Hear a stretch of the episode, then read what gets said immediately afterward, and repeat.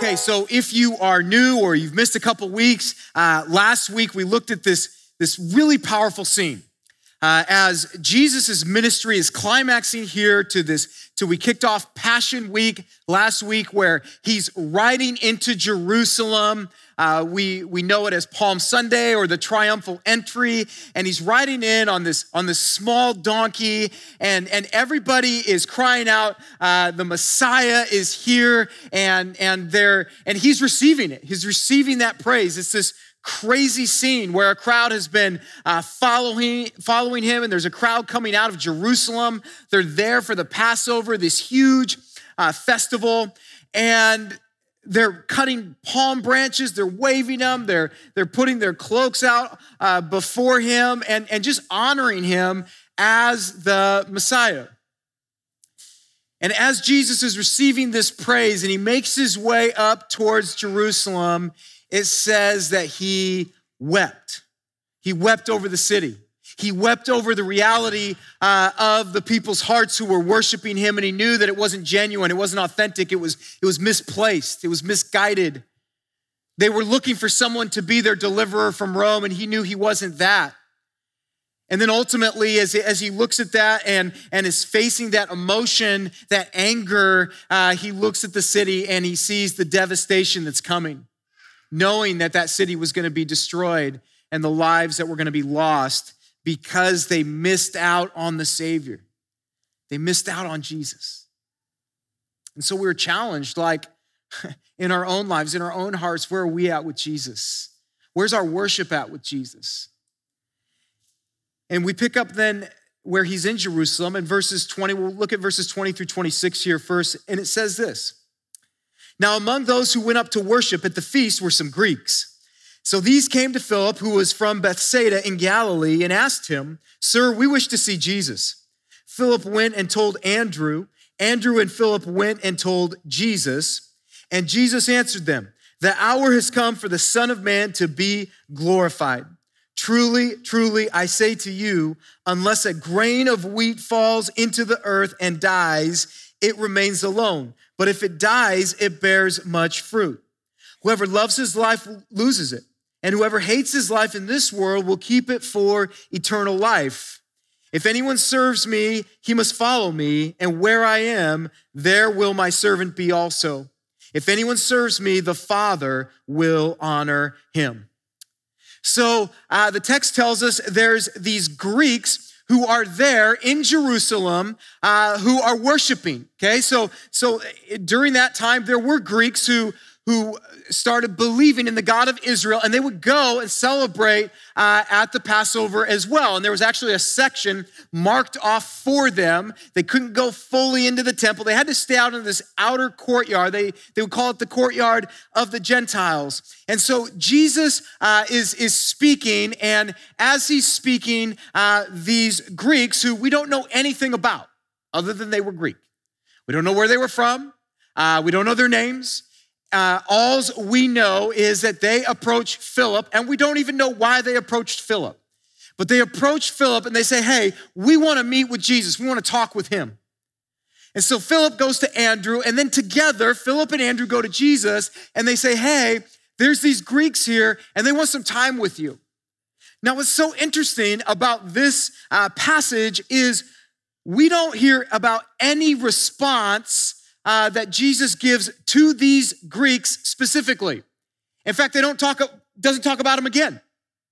But what happened is as they, as, as Philip and Andrew come to Jesus and they say, These Greeks want to meet with you, they want to spend some time with you.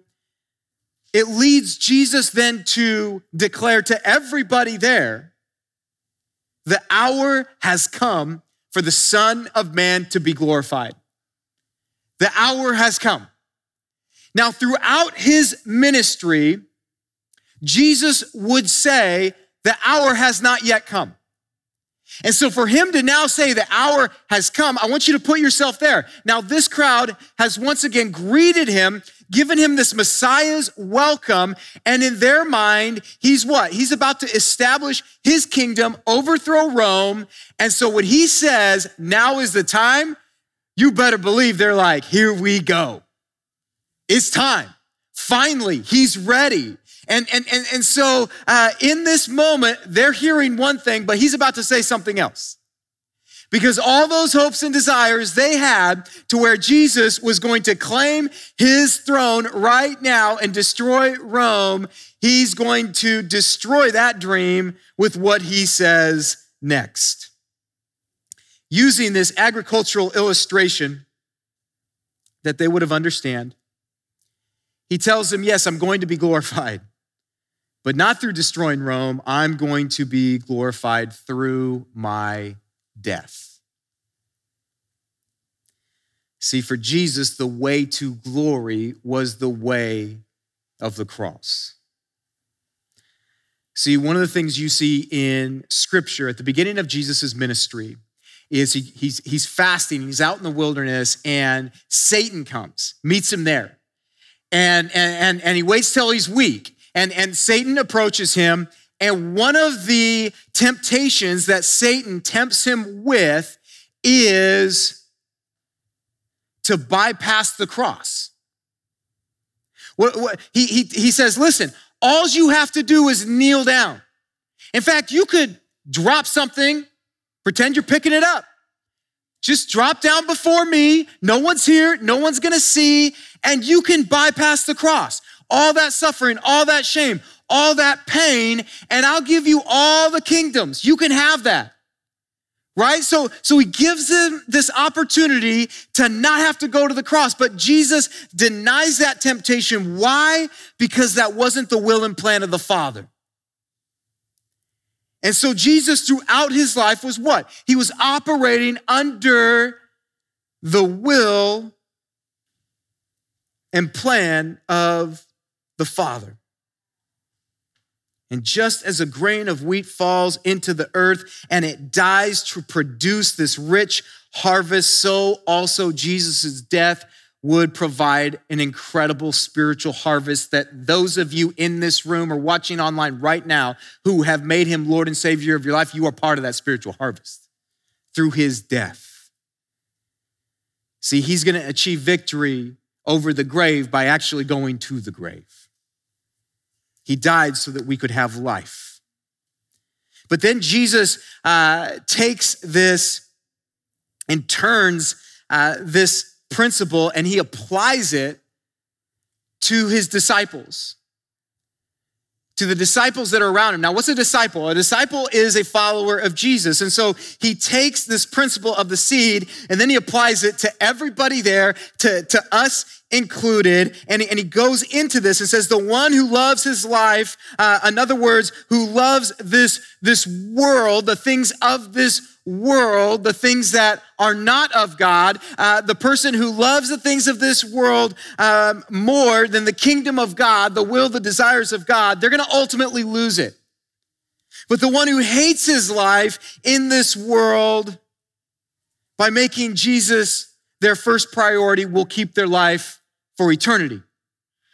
Now, when we say the one who hates their life, we're not talking about people who just walk around like Eeyore going, I just hate life. I hate people. I hate you. I hate my situation. There's a different name for those people. Okay, that's not what it's talking about. When he talks about hating life, this was actually a Semitic term, uh, an expression that they would say. And essentially, what they're saying is giving preference to something else over that. So when he says hate this world, he's saying Jesus, uh, the kingdom of God has to take preference, priority over this world. And so that's what it means when he says hate this world. He's saying give priority to the plans of God, the kingdom of God over the plans of this world, the desires of this world. See, having, um, having a life that means choosing Jesus over all of these things, you guys, it's, it's tough, isn't it? When you think about what he calls us to right? In Matthew chapter 10, verses 37 through 39, Jesus says this Whoever loves father or mother more than me is not worthy of me. And whoever loves son or daughter more than me is not worthy of me. And whoever does not take his cross and follow me is not worthy of me. Whoever finds his life will lose it. And whoever loses his life for my sake will find it. Okay, this is so hard, and yet some of us, we've been conditioned because we've read these verses so often, we're almost numb to it. But the fact that, that, that he literally describes the most powerful relationships that we can have, he says, you are gonna have to make a choice as to what's gonna be the priority in your life. And it's gonna have to be me. If you want, if you want to be about me, then I have to be, I have to take priority over your family. So when I look at following Jesus, I go, man, like, does he have precedence even over my family who I love deeply? Does he have precedence over my possessions or maybe the things I hope to get or I desire to have? Do, do I choose Jesus over my goals? Right? Some of you are just like, these are my goals. I will achieve them. Now we add, thus saith the Lord, sometimes to those goals. But he says, Will you pursue him over those goals, over our plans, over even our desires, right? Ultimately, even over the priority of us, ourselves. Pick up your cross and follow me. You know, one of the things I love about scripture, and I love just about Christianity as a whole, is that Jesus repeatedly cautioned those who would follow him to consider the cost. You know, you would think if you were trying to get a whole bunch of people into something, what would you do? You would not speak about the cost and you would just speak about all the rewards and the benefits, right? But I love how it doesn't sugarcoat the cost. It doesn't sugarcoat how, how, like, you know, we want, we want him to say it's just gonna be easy. We want him to say, oh, following Jesus, like, it's just a part of your plan, your desires, uh, the life you desired. And no, no, no, no. He says, no, I need to take precedence over all of that. Those who truly come to Jesus are called to love him above everything else. It's going to supersede everything else in your life. Now, now one of the, the areas that is tough to acknowledge, but it's, a, but it's a reality for a lot of us, is this means that I'm going to choose him over sin. You're like, ooh. Now, what is sin? Sin is anything you say or do or, or, or you think that is in opposition to God's word, to God's will for your life. Now, what I find, what I see so often in our culture and this cultural Christianity is um, I'm going to go all in with you, God. I'm going to follow Jesus, but I'm, I'm still going to do this. Okay, I'm still going to do this. I, I know, I know what it says. I know, I know, but I'm still going to do this. Now, if I say, and let's just use me for an example. If I say, I'm all in, Jesus, but I want you to know I'm still gonna do this thing that hurts you, this thing that you say is gonna hurt me, this thing that is in opposition to your will for my life. What am I actually doing? I am taking that sin and I'm actually elevating it above the Creator. I know. Sometimes I go, man, this is harsh. But if that is harmful to you and harmful to God's greatest good for your life, what are you doing? Right? At some point, you got to ask, what am I doing? Why? Why? When, when the creator who loves me and, and, all, and, and invites me and all my issues, all my problems, my mental, my emotional, my physical issues, and, and, and, and the continual uh, struggle that I have, that I bring to the table. And he says, Steve, follow me, pursue me, put me above these things. And, but I still will say, well, I don't know, I don't trust you. I want to elevate this thing because I want to do that above you. You guys, we can't have that, right? He calls us out of that. He calls us away from the self righteousness. Self righteousness is essentially, I'm right above all else, right? He, he calls us out of that. Now, now we got to ask the question, well, how do I do this? How do I put him above everything else? How do I, as the expression goes, hate the things of this world when they sound so appealing, they look so great, and everybody around me is like, you need to have this. How do I do this? Well, the answer is, is pretty simple, but it's, it's verse 26. What does he say there? He says, if anyone serves me, he must follow me. Must follow me. Guys, if we're gonna pursue Jesus with all that we are, it's just like if you're gonna pursue any other thing in your life, what do you do? You make it a focal point and you go after it. You run towards it. In 1 John chapter 2 verse 6, he says, "Whoever says he abides in him ought to walk in the same way in which he walked." And then later uh, in First John chapter 3 verse 24 says, whoever keeps his commandments abides in God and God in him. Okay, so, so if, if, if, if we desire to put him ahead of all of these other things that are competing for your heart and your mind and your focus, you're gonna have to make a decision as to who you're gonna follow. And he says, You can do it, but you've got to make a choice to follow me. And to follow me means you're going to walk just as I walk. It, it, it, isn't it? It's funny for, for some of you that are parents. Isn't it crazy when you see your kids even start to like walk like you? Like physically do things and you go, that's me. It's because they're looking at you, and if they're younger, they still think you're cool. And so um, I'm still in the cool phase. I just want to stay. It's like done, okay? Because I know the other phase is coming where it's like, don't talk to me, don't look at me, dad, and don't hug me, right? Um, now I'm hoping we can avoid it, but I know that train's probably coming. So, in but right now, it's it's we're literally looking at him going, oh my goodness, I did that.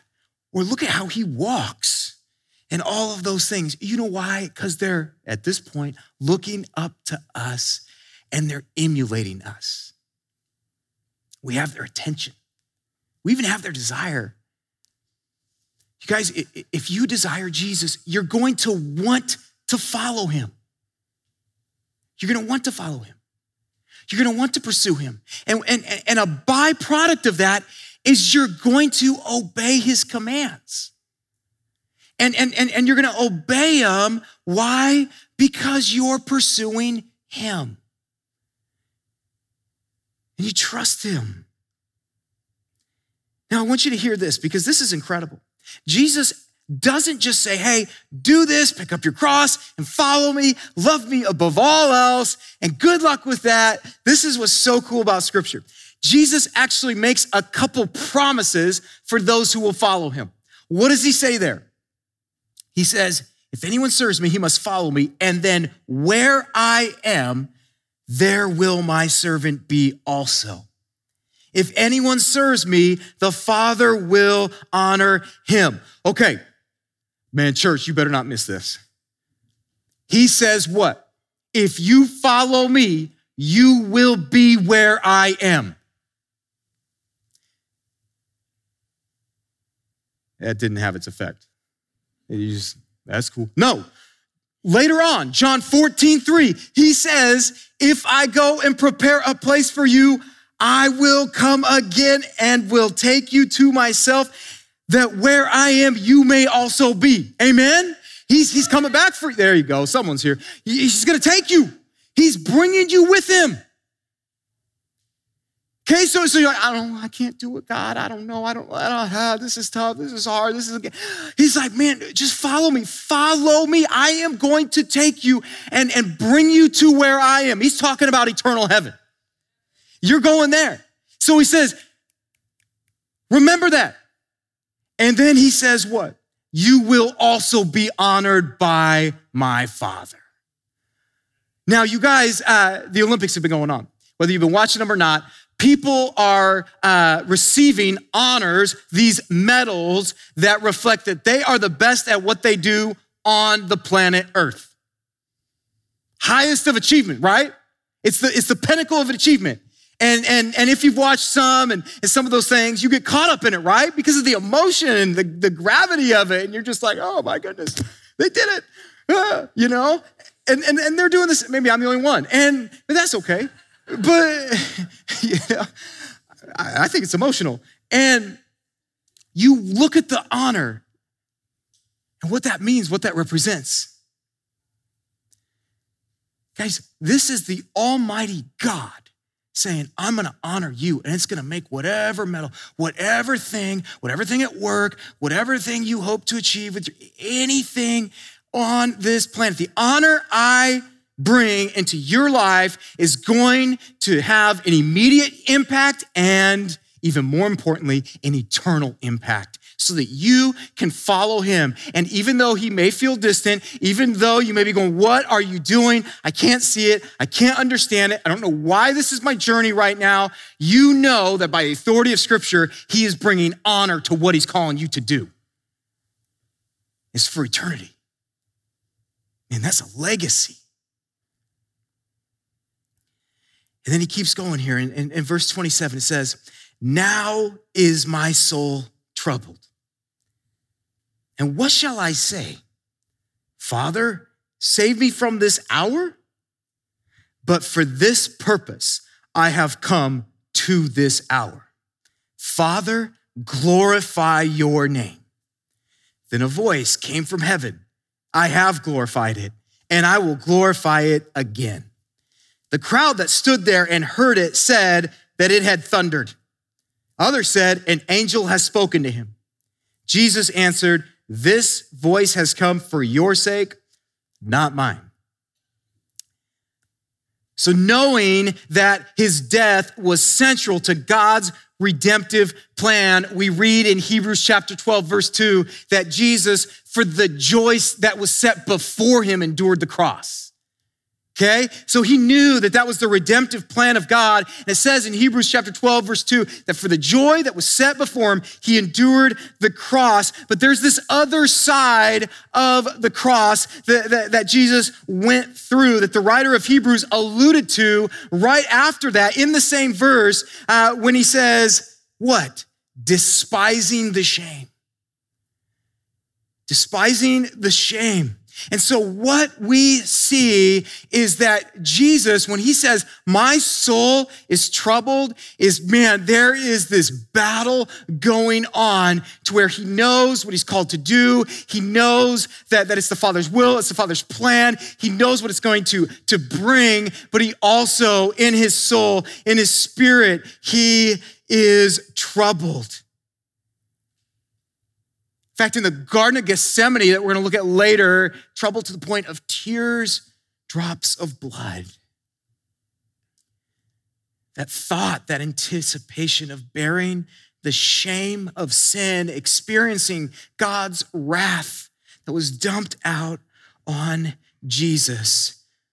All of this caused Jesus' soul to become troubled. You guys, Jesus didn't go to the cross detached from the feelings and emotions that went along with it.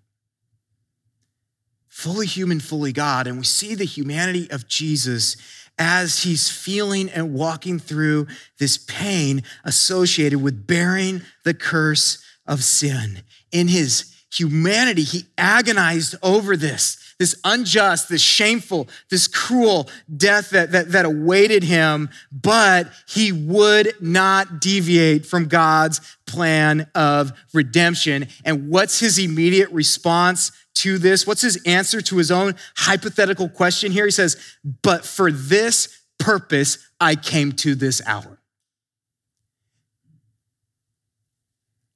So he brings emotion to it. He brings the reality of what he's facing. It's troubling his soul deeply. But then he says, Listen, it's for this very hour that I have come. It's for this very hour that I am here. And then he prayed, Father, glorify your name.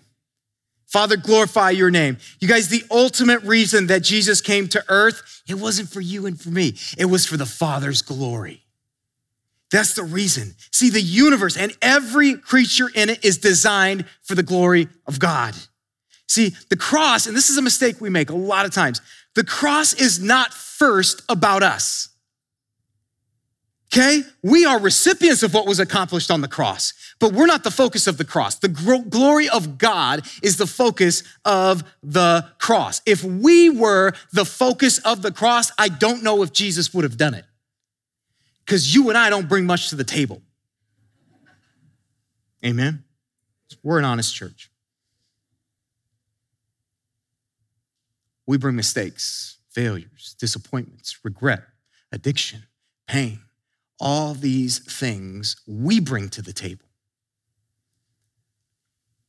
But Jesus willfully went to the cross out of obedience to the Father, bringing glory to the Father. You want to glorify God, you display his attributes. His attributes are no more clearly seen than when Jesus goes to the cross for you and for me. Guys, Christianity isn't about you or me, it's about God. And Jesus shows us what it means to live a life for the glory of God.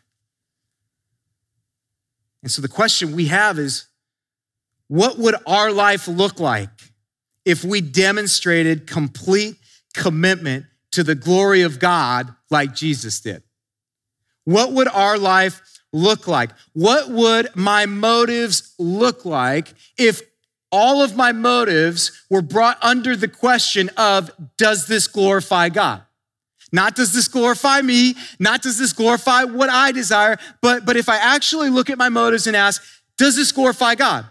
What would it look like if I looked at my actions, the things I'm doing, the things I'm involved in, and I asked myself, does this glorify God? What if I looked into the thoughts, these voices in my head that, that, that for some of you, they are running you ragged? And what if I asked, do those thoughts, do those voices glorify God? Who are they glorifying? Because you guys, if we're gonna walk as Jesus walked, if we're gonna say, I'm going all in, and, and, and, and our purpose in life is to bring glory to God, then I have to look minute by minute, second by second, hour by hour, daily, and I've gotta ask, is, is, is everything about who Steve is, is it bringing glory to God or is it bringing himself glory? Is it bringing his desires glory? Is it bringing an agenda glory? Or is it all about him? And Jesus, when he uttered this prayer, there was this dramatic response.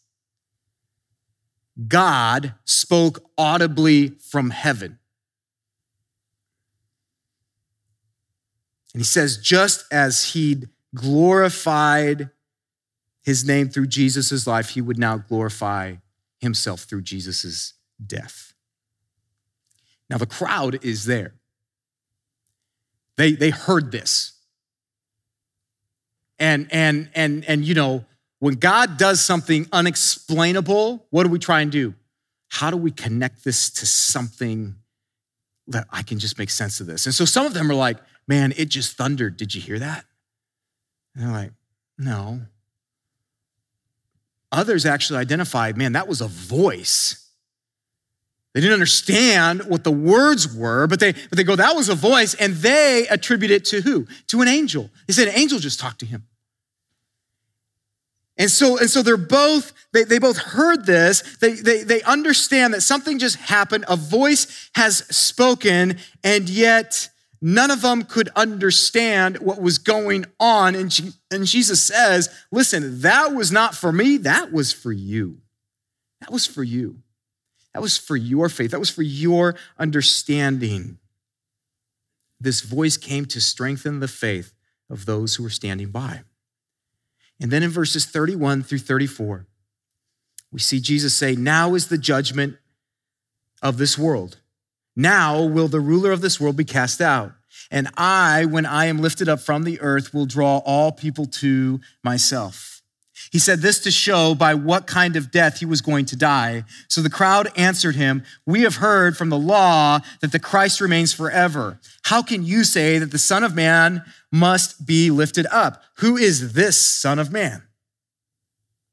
So what we see here is, now remember, Jesus is speaking about what? He's speaking about the cross. And at the cross, God judged our sins by executing justice on Jesus. Now, what does that mean? Well, one, that is great news if you believe in Jesus. If you've made him Lord and Savior of your life. That is phenomenal news, right? because he's taken the judgment, the, the wrath that you and I deserved, and, and Jesus took it upon himself. God dumped that on Jesus. You deserved it. I deserved it. We didn't get it. Jesus took that wrath so that if I have made him Lord and Savior of my life and received that free gift, I'm now what? I'm walking around going, right? Has sin, that death has been defeated. But here is the reality as well, because he says, What? Now is the judgment of this world. So that very act on the cross that brought salvation, that also, that, that very act on the cross also sealed the fate for those who would reject Jesus.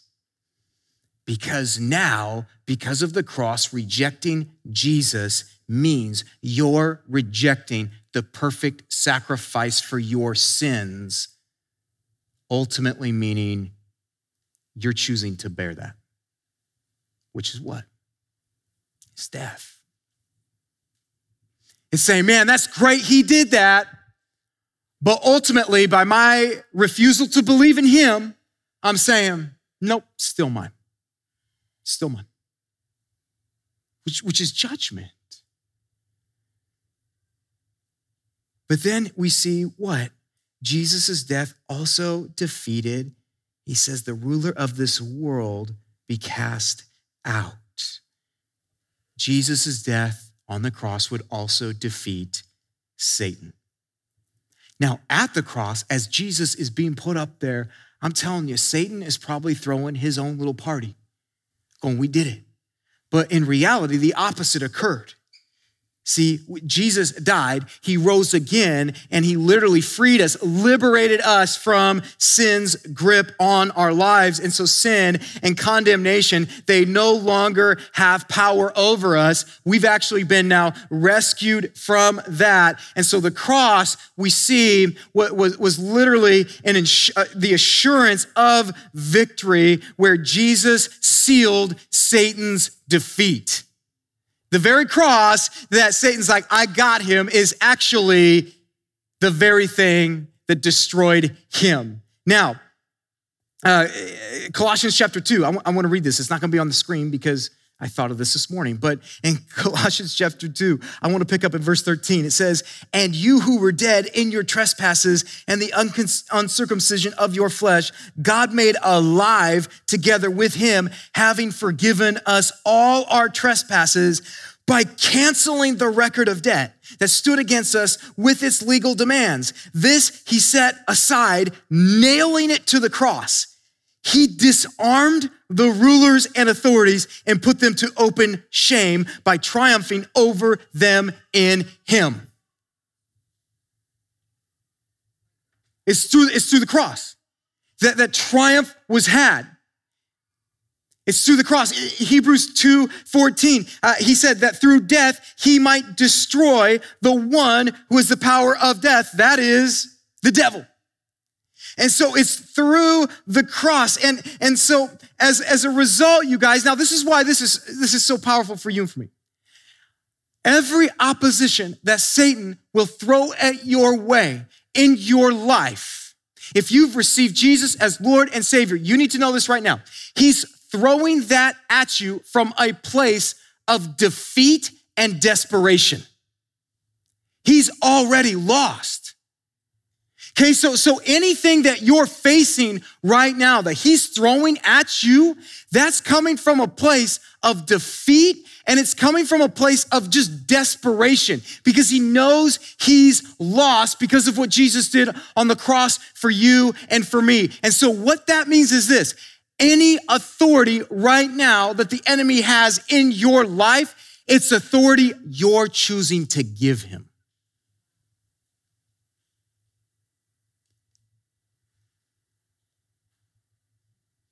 Sometimes you just got to sit in a moment. He's defeated. He's been cast out forever. He knows it. What do you think he's going to do? Oh, I lost. Eh. No. He's desperate. He's like, I'm going to wreck everything I can on my way to that destination that I have. And I am going to try and throw every single person off who's trying to follow Jesus. And, and, and, and so for some of us, man, we're getting hit with that. We're feeling overwhelmed with that. But man, you read these words and you go, whoa, hold on, hold on a minute. Because the, the cross has brought about victory over this. And so guess what? You don't have the authority. You don't have authority over me. So at some point in time, you got to ask, why am I going to keep giving him authority? Because the only authority he has is me handing it to him. And so, church, let's stop with that. Let's stop. He doesn't have it, so why would you give it to him? Jesus defeated that. Jesus' death has reconciled us to God. And that's when he says, What? And I, when I am lifted up from the earth on that cross, will draw all people to myself, is what he says. That final victory accomplished on the cross will draw people to himself. And then we see in verse 34 that this crowd is unable to accept the truth that the Messiah was to die and so we see uh, that, that, that they're responding. Um, and, and as they respond in 34, this is, this is what they said. So the crowd answered him, We have heard from the law that the Christ remains forever. How can you say that the Son of Man must be lifted up? Who is this Son of Man? Right? So they had read bits and pieces uh, uh, of prophecy. Remember, like I said last week, they took all the things they wanted out of it uh, or, or and, and, they held on to those. The inconvenient things didn't so much want to listen to that. And so they've built up the reality that the Messiah, when he comes the first time, he wasn't going to come as a suffering servant, as, as the one that would die on their behalf. No, he's supposed to come and establish his kingdom and overthrow all the kingdoms in the world that are against God. That's what he's supposed to do for us.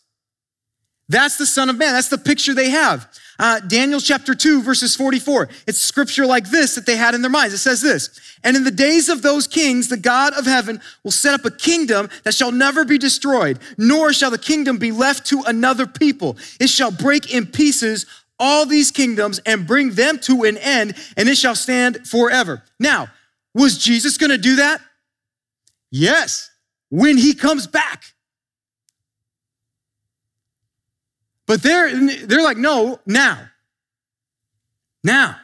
That's the Son of Man. So that's, the, that's who the Son of Man is. Who is this Son of Man that you're talking about? That's what they're asking. Who is this Son of Man? And you guys, it's in this very moment that they realize he's not the Messiah they thought.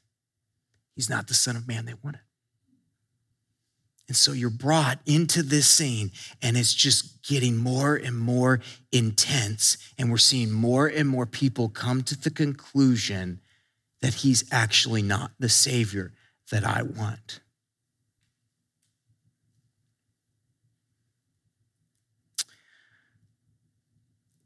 I want to close with reading 27 and 28a again, where it says, as Jesus is talking, he says this. I kept going back to this as I was studying. He says, Now is my soul troubled. And what shall I say? Father, save me from this hour. But for this purpose, I have come to this hour. Father, glorify your name. You know, I, I, I think I kept coming back to this place because I just so deeply resonated with that feeling and emotion of God, just get me out of this. I just want escape. I want relief, whatever that means, whatever that needs to look like. God, just get me out of this, whatever it takes. Right? And man, I've, I've prayed that prayer recently. And I've battled that. And so as I'm seeing Jesus like, like, like know uh, that the cross is coming and, and, and feeling that emotion and, and, walking through that, I go, man, I, I think a lot of us have felt this emotion of God, just, just rescue me from this. But, but the question is, will I resonate with that and hold to that prayer request? Or will I resonate with what Jesus says next, which I have the opportunity to say next in my life as well? But for this purpose, I have come to this hour. Father, glorify your name. Now, those are two dramatically different approach, approaches to the struggle that you find yourself in, to the battle you find yourself in. I can either continue saying, just rescue me, get me out of this, escape, or I can say, just maybe God, by my pursuit and, and following you and by your promises, just maybe this is a moment in time you've called me to. And Father, I can't fully understand what you're doing. And, and yeah, maybe uh, I do wish it was different, but I pray over all of this that you would be glorified. Father, glorify your name. It's going to come down to what am I going to choose to live for and what am I going to die to? And if I'm choosing to follow him, my life will reflect that. The question is this for all of us, and I was asking this as I was prepping. I was asking, what, what if someone pulled uh, a friend of mine aside uh, or someone that's, that's interacted with me before and just asked them, what or who does Steve pursue? What or who does Steve pursue? And, and, and, and I was just thinking about, man, what would they say? What would they say?